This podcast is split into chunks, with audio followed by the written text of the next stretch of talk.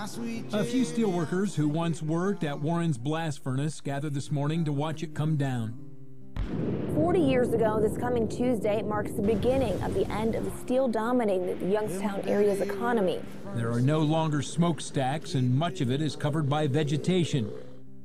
Okay. How you doing? I'm okay. How are you doing? Eh, it's depressing getting down here, to be honest with you. You, you can't talk about the Mahoning Valley and not talk about the steel and manufacturing.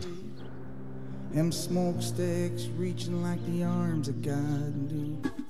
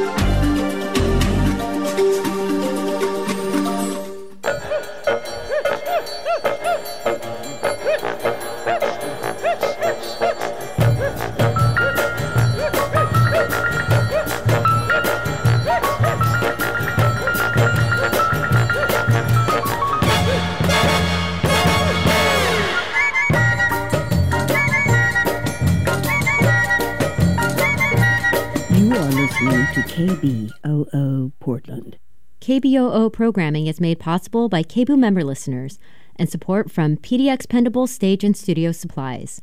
PDX Pendable sells and rents to film and theater productions, from gel and globes to paint and lights, featuring the latest ARRI LED lighting. More information available at 503 887 5880 and at pdxpendables.com. You're listening to an archival KBOO radio show from the tape vaults. Times, dates, and events heard on this recording are no longer relevant or have already occurred in the past.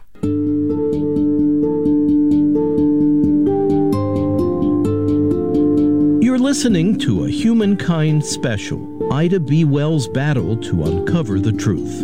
I'm David Freudberg.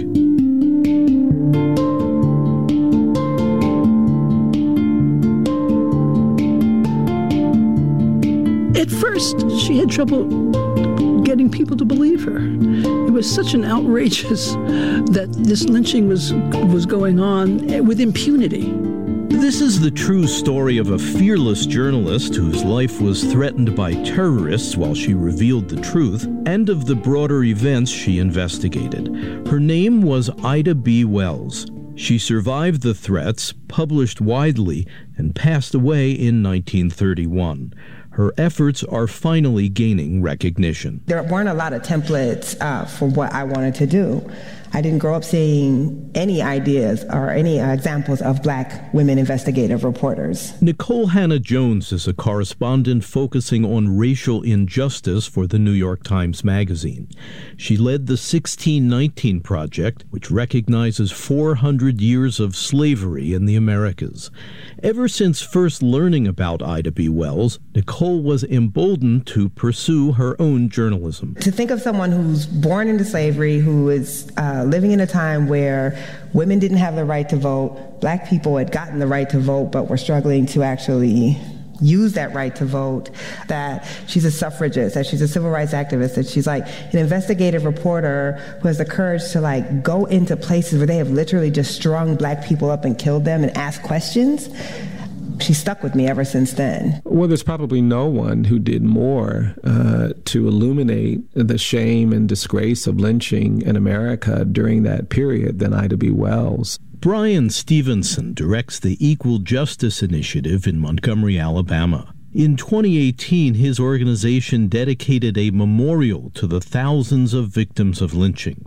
He has long recognized the legwork of Ida B. Wells to document this dark chapter of American history. Extraordinary in her courage, her willingness to say things and uh, to identify the heart of the problem. I, you know, there were a handful of people who, as a result of education, were capable of seeing and understanding things that a lot of people couldn't see and understand. Ida B. Wells uh, could read anything, and she consumed information from all kinds of sources uh, to, to gain a perspective on the problem that was much more comprehensive, uh, much more nuanced uh, than a lot of other folks. Ida Wells was born to enslaved parents on a plantation at Holly Springs, Mississippi in 1862 as the Civil War raged.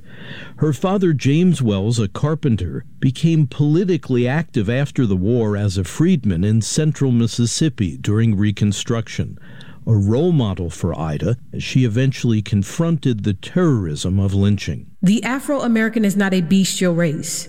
If this work can contribute in any way towards proving this, and at the same time arouse the conscience of the American people to a demand for justice to every citizen and punishment by law for the lawless, I shall feel I have done my race a service. She, unlike uh, some emancipated uh, black folks, uh, decided to speak very critically of what was going on uh, there were people who uh, encouraged her to be less vocal about it, and she said, I won't.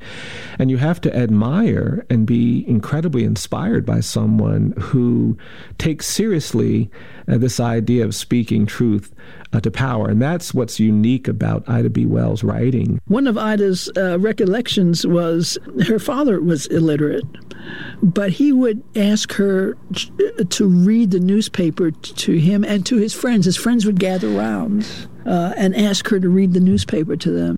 A lesson in the power of information and of the press.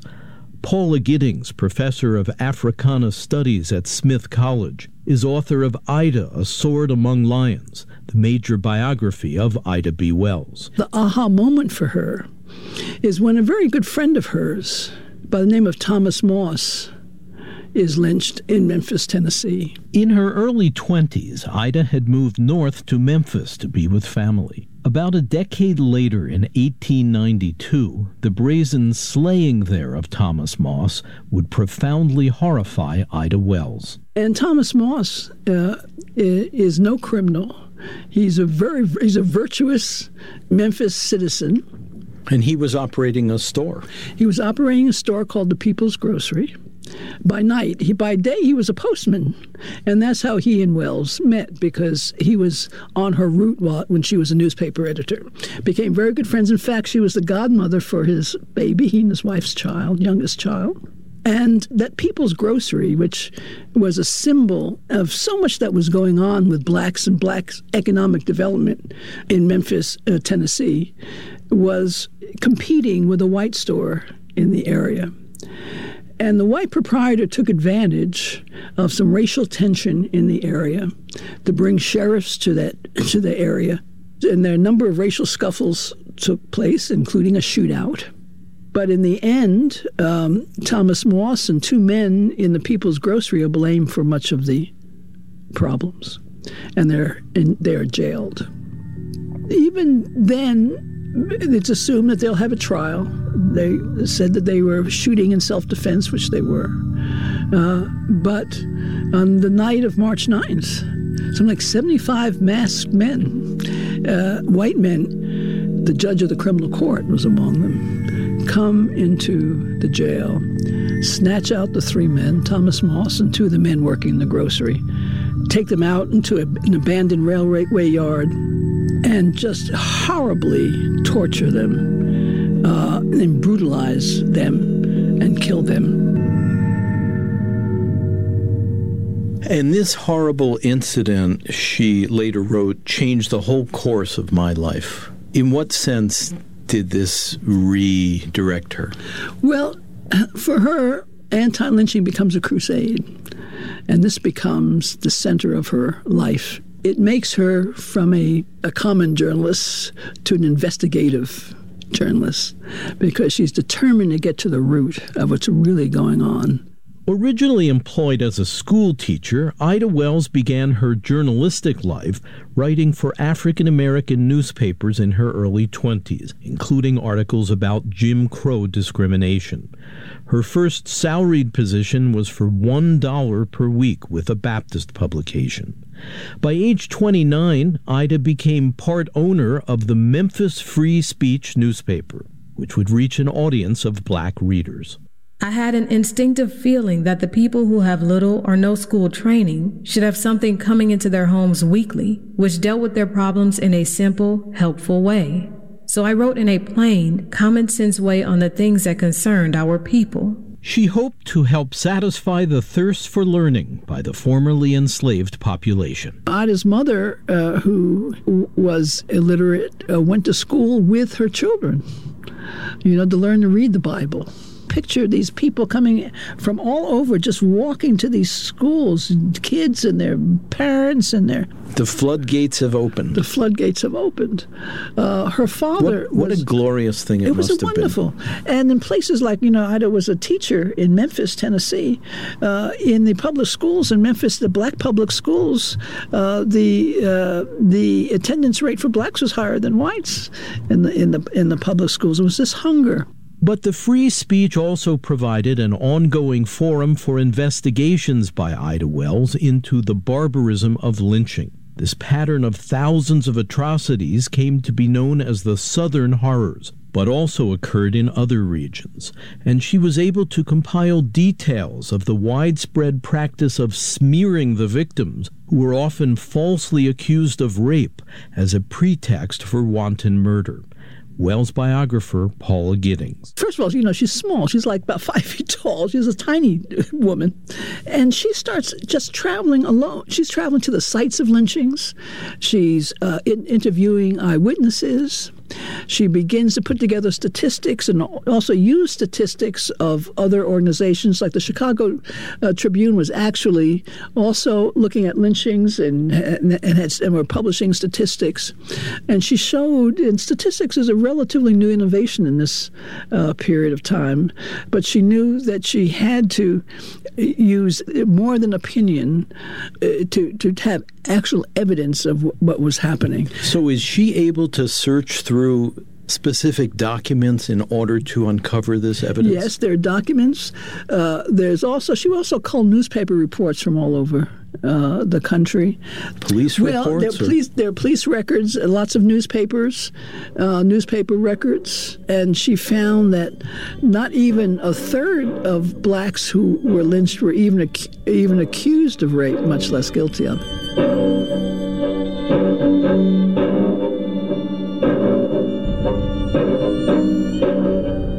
We now know from deep study of this, uh, from the 1880s on through into the early 20th century, that the vast, vast majority of the claims of rape or sexual abuse, uh, harassment, that we'd use a term like harassment today, made against black men, hundreds and hundreds and hundreds of black men, from the 1880s into the early 20th century, were fabrications. Yale University historian David Blight. Uh, lies, as Frederick Douglass called it, or excuses, as Frederick Douglass called it, for a much larger need for social control. The fear in the white Southern mind is that you had to get control of black people in this new society because they're growing leaps and bounds. The old theories that black folk were going to die out as a race. It was more than a theory. I mean, people really believed this. They were going to die out after emancipation. They wouldn't be able to control themselves and so on. Not happening at all. The black population more than doubled in 30 years in the South. And there's an assertiveness, especially in the next generation, the younger generation, who, they, like today, they, they don't want to take it. And if a black guy uh, said the wrong thing to a white woman on the street, or uh, a black guy was assertive toward his employer, white employer, white employer, uh, he was in danger. Uh, and especially if if it could be alleged in some way that he had assaulted, abused, or whatever uh, a white woman. Ida B. Wells. A leading journal in South Carolina openly said some months ago that it is not the same thing for a white man to assault a colored woman as for a colored man to assault a white woman, because a colored woman had no finer feelings nor virtue to be outraged. It's hard for us to entirely get our heads around some of this today, but deep in the Southern white psyche was now a, kind of social psychology that said uh, black men were a threat to white womanhood. Now, that's rooted in some very old ideas here, some very old notions, uh, some ugly old notions. Uh, but it explodes in the late 80s and particularly around 1890. Now, why at that time did it explode? There's a, a roiling increase of fear, not just in the South, because some lynchings occurred in the North as well, and out West. California had lynchings. A roiling fear that American society was growing out of control. And as we've recently seen again, immigration, at that time European and Mediterranean and Jewish immigration, seemed to inflame racial tensions and fears. And the growth of American cities, these these darkening cities with with all kinds of now roiling labor unrest.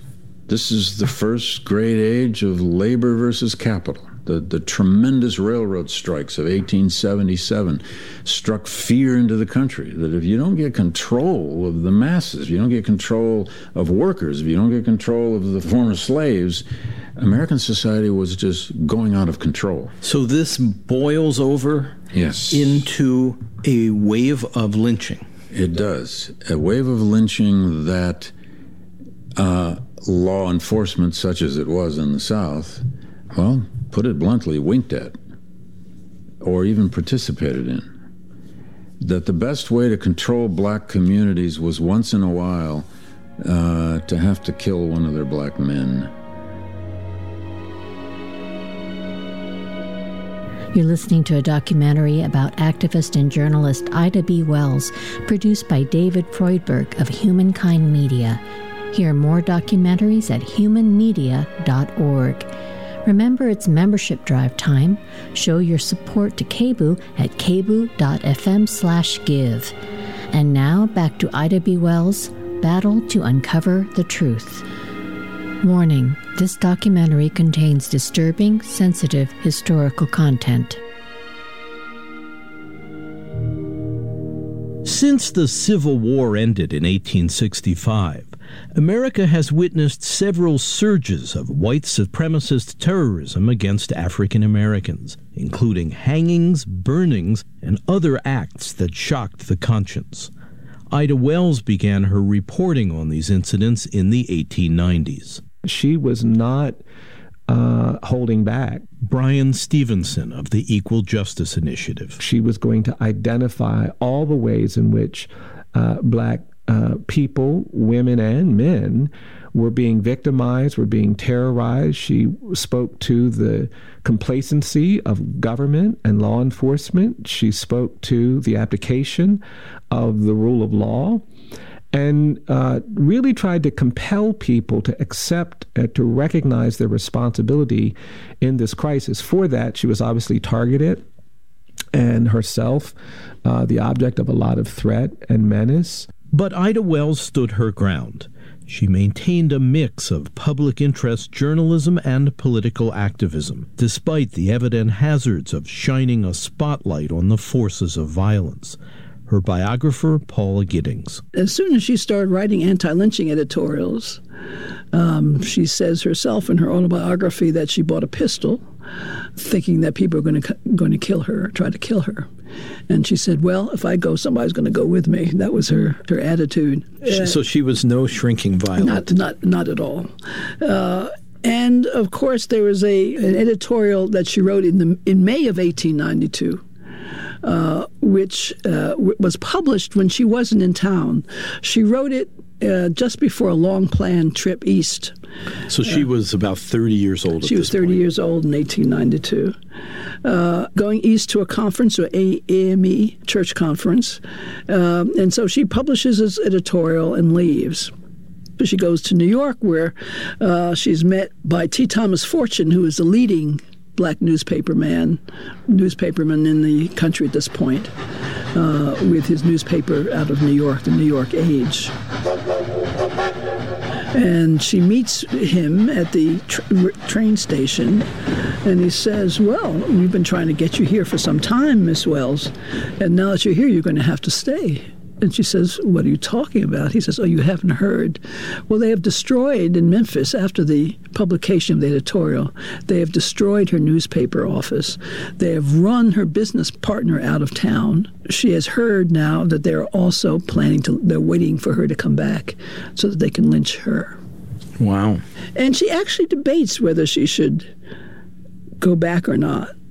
But and in fact, there is a, a, sort of a every southern town had these kind of militia fraternal groups, and there was a black group there, to which one of the men who were lynched actually belonged to, uh, and she got word that if she came back, that they would protect her.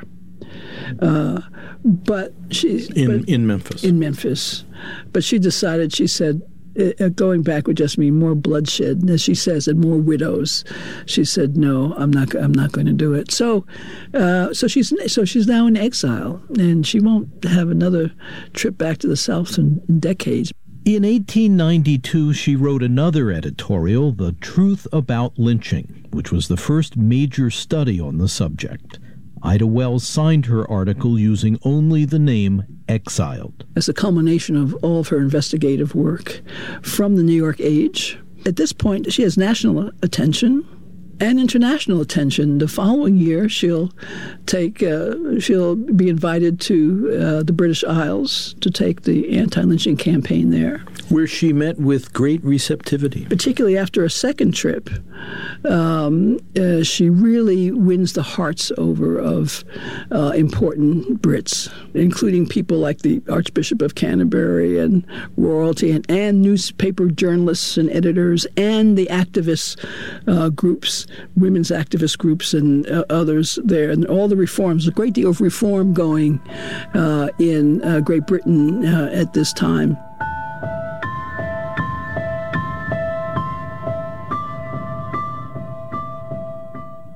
We claim to be a highly civilized and Christian country. 19th century American abolitionist Frederick Douglass.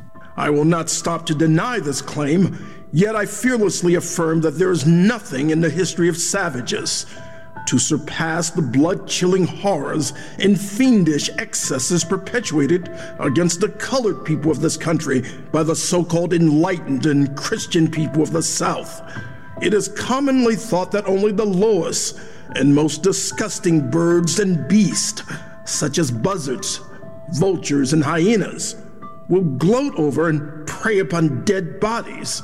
But the Southern mob, in its rage, feeds its vengeance by shooting, stabbing, and burning their victims when they are dead. Lynching had had broken out by then, uh, all over the South, and to some degree even in the North, at the rate of two to three hundred a year. It's all over the press. Historian David Blight wrote the Pulitzer Prize winning biography, Frederick Douglass, Prophet of Freedom. Uh, it was this hideous, incredibly depressing issue. Uh, he was also under the influence of Ida B. Wells. Douglass and Ida Wells had a kind of almost father daughter or grandfather daughter relationship, both, you know, activists of their own kind of uh, ferocious sense. But she prodded Douglass as well. He didn't have to be ultimately prodded, but she prodded him to take up this issue, take up this question. Douglass delivered an impassioned oration against lynching entitled Why is the Negro Lynched? Put away your race prejudices. Banish the idea that one class must rule over another.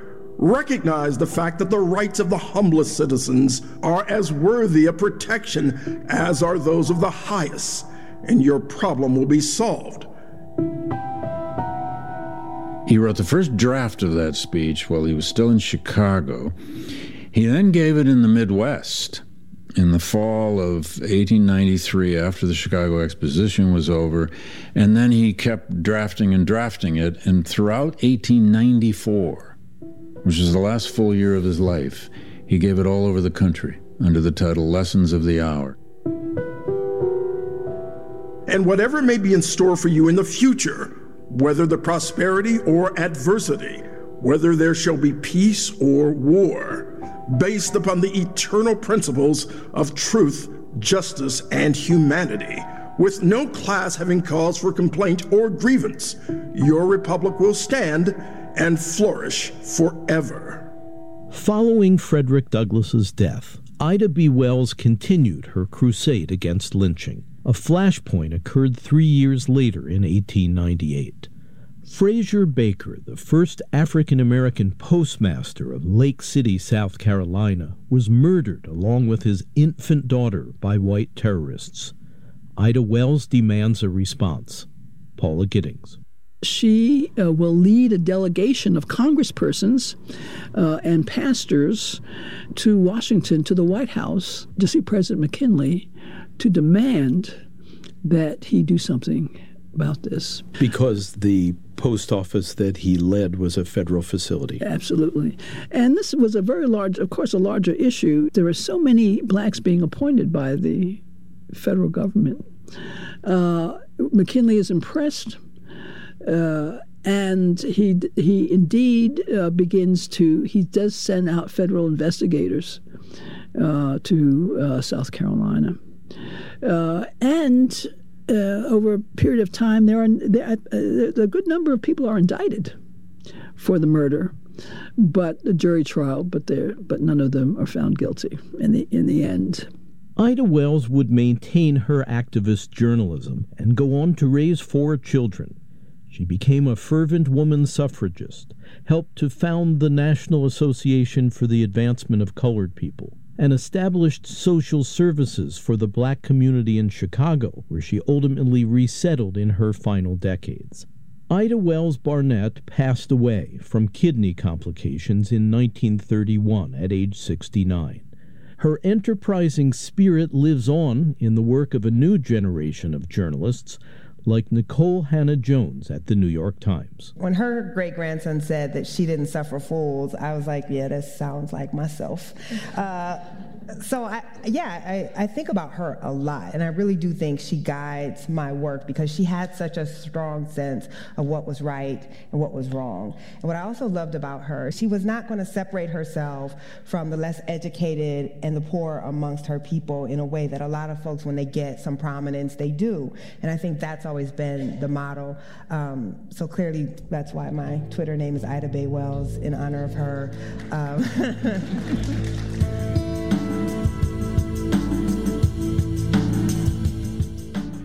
Humankind is produced in association with WGBH Boston. This special documentary project is supported by the Humankind Program Fund. You've just heard Ida B. Wells' Battle to Uncover the Truth, produced by David Freudberg of Humankind Media. Hear more documentaries at humanmedia.org. That's it for this studio presentation of Stage and Studio. You can always hear our shows at stageandstudio.org or kboo.fm slash stage and subscribe to the podcast on iTunes. Like us on facebook.com slash stage, the letter N studio. Till next time, I'm Dmae Roberts. We're going out with more music by David Ornette Cherry at davidornettecherry.com.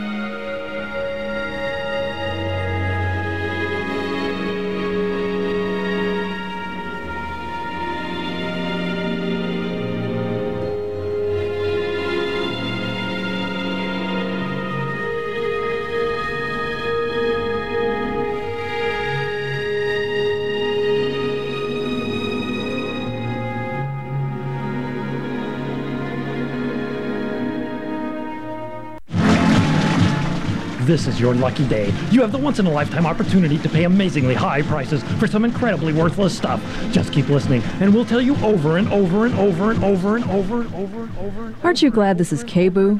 KBOO Portland 90.7 FM. Non commercial. Over and over and over and over and over.